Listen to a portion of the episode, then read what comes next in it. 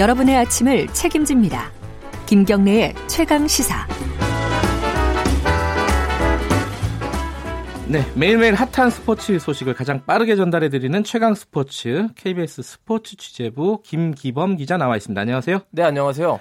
아, 최근 잇따라 폭로되고 있는 스포츠계의 어두운 면, 그죠? 성폭행 관련해 갖고 대한체육회 회장이 사과문을 내놨다고요? 네, 어제 대한체육회 이사회가 열린 날이었거든요. 네. 요즘 상황이 상황이다 보니까 대한체육회장이 성폭력 사태 이후 처음으로 이제 공식 석상의 모습을 드러낸 자리였거든요. 어떤 네. 말을 할지가 관심이었는데 어, 무엇보다 일단 성폭력 사태를 예방하지 못한 책임을 정치권과 시민단체 각계가 굉장히 제기하고 있습니다. 이 대한체육회에서 그렇죠. 대한체육회 네. 책임에 대해서 그래서 이기흥 대한체육회장의 책임 있는 답변이 기대되는 시점이었는데 어땠습니까? 그래서 이사회를 앞두고 이제 모두 발언을 통해서 죄송하다는 말을 했습니다. 이 네. 예방하지 못한 점, 사전에 자정작용을 제대로 자정 기능을 제대로 하지 못했다는 점에 대해서 네. 사과하고 국민 앞에 머리를 숙였는데요.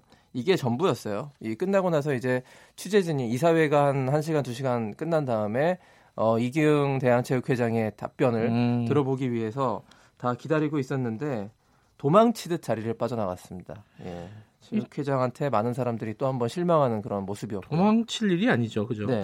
이 시민단체들이 지금 어, 그 체육회장 이기흥 체육회장의 사퇴를, 사퇴를 요구하고, 있는데 네. 그 부분에 대한 대답은 없었죠? 뭐, 예, 뭐 그런 질문을 좀 하려고 했었는데 네. 묵묵부답으로 아무 얘기도 안 하고 나갔고요. 최근 대한체육회장의 그 이번 그 조재범 코치 폭행 사건에 대한 여러 가지 의혹들도 있었거든요. 그런 예. 것들을 좀 물어보고 해소할 수 있는 자리가 될 것으로 예. 좀 기대가 됐는데 전혀 어떤 대답도 하지 않고 자리를 떠서 많은 저 관계자들이 좀 실망을 했다 이런 평가가 있습니다. 대한체육회가 그 성폭력 방지 대책을 내놓긴 했어요. 내용은 네. 어떻습니까? 뭐 특별히 새로운 거 없었고요. 아, 실효성의? 의문이 음, 담긴 네. 대책이 있는데 이런 게 있습니다. 한 종목 단체, 뭐 예를 들어서 빙상연맹, 네. 성폭력을 조직적으로 단체가 은폐하면 네. 종목 단체 자체를 체육회 가맹 단체에서 퇴출시킨다. 음. 이런 뭐 강도 높은 처방이 있는데요. 이게 과연 실효성이 있는지에 대해서 좀 회의적인 시각이 많습니다. 이 조직적인 은폐가 이게 어떻게 증명될 수 있으며 사실 이게 말로만 엄포를 놓는 것이 아닌가 또 한번 그런 얘기가 있고 합숙 훈련 등 기존 스포츠 훈련 시스템을 바꾸겠다 이렇게 얘기를 했는데요. 네. 그게 사실 하루 전에 청와대에서 이제 문재인 대통령이 언급한 부분이랑 거의 뭐 복사본처럼 똑같은 수준의 말이었기 때문에 네. 면밀한 대책을 내놨다기보다는 당장 임기응변식 땜질 처방이었다 이런 부정적인 반응이 많습니다. 아직도 그래서 이 사퇴 여론이 가시지 않고 있습니다. 예. 예. 면밀한 대책도 중요한데 그 당장 책임질 사람들이 빨리빨리 책임지는 모습을 보여주는 것도 중요한데 그게 책임의 잘, 시작이죠. 예, 안 예. 되고 있어요. 자, 기분 좋은 소식도 한번 네. 들어보죠. 그 한국 테니스의 희망 정현. 네. 저는 중간까지 그 포털에 나온 아. 경기 결과를 보니까 뭐 굉장히 부진했다라는 얘기가 있던데 네. 뒤집혀졌네요. 이제 거의 포기하고 있다가 예. 예. 스포츠에 이런 말 있지 않습니까? 끝날 때까지 끝난 것이 아니다. 그렇죠. 예. 자, 이 호주 오픈이요. 정현 선수가 작년 1년 전에 메이저 대회 처음으로 우리나라 선수로는 4강까지 올라갔던 신화를 네. 이룬 대회인데 하마터면 어제 1회전 탈락할 뻔했습니다. 미국의 브래드리 클란 선수한테 세계 랭킹 78위로 우리나라의 정현 선수보다 정현이 25위니까요. 네. 한참 뒤에 있는 선수였는데 첫 두 세트를 모두 내주고 어, 정말 뒷심을 발휘해가지고 3대 2로 역전했는데요.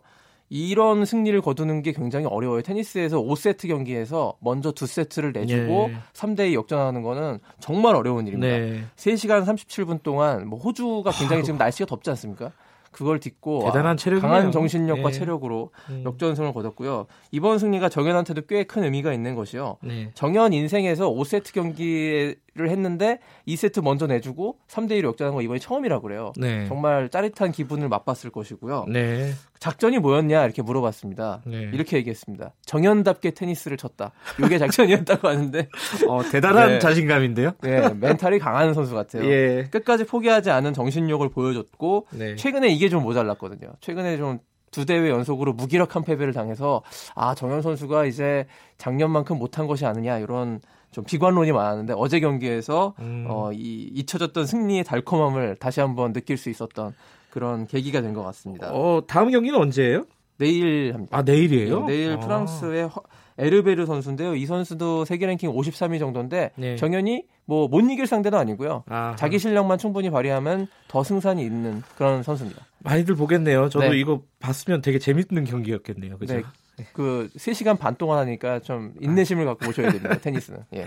자, 어, 축구 대표팀 오늘 경기가 있어요? 네, 오늘 밤 10시 30분에 중국과 이제 C조 1위를 놓고 마지막 조별리그 아, 경기를 펼치는데 네. 양팀 다 2승씩 거뒀기 때문에 이기면 이기는 팀이 1위가 됩니다. 음. 그러니까 비기게 되면은 중국이 다득점에서 앞서기 때문에 아, 중국이 1위기 때문에 우리가 네. 조금 더 부담스러운 입장이고요. 오늘 경기 과연 손흥민 선수가 나올 것이냐 안 아, 나올 것이냐가 그게 관심이 크겠네요. 예. 아마도 선발 출전까지는 하지 않을 것 같습니다. 체력 안배를 음, 위해서 네. 일단 쉬게 하고 상황을 봐서 투입할 것 같은데요.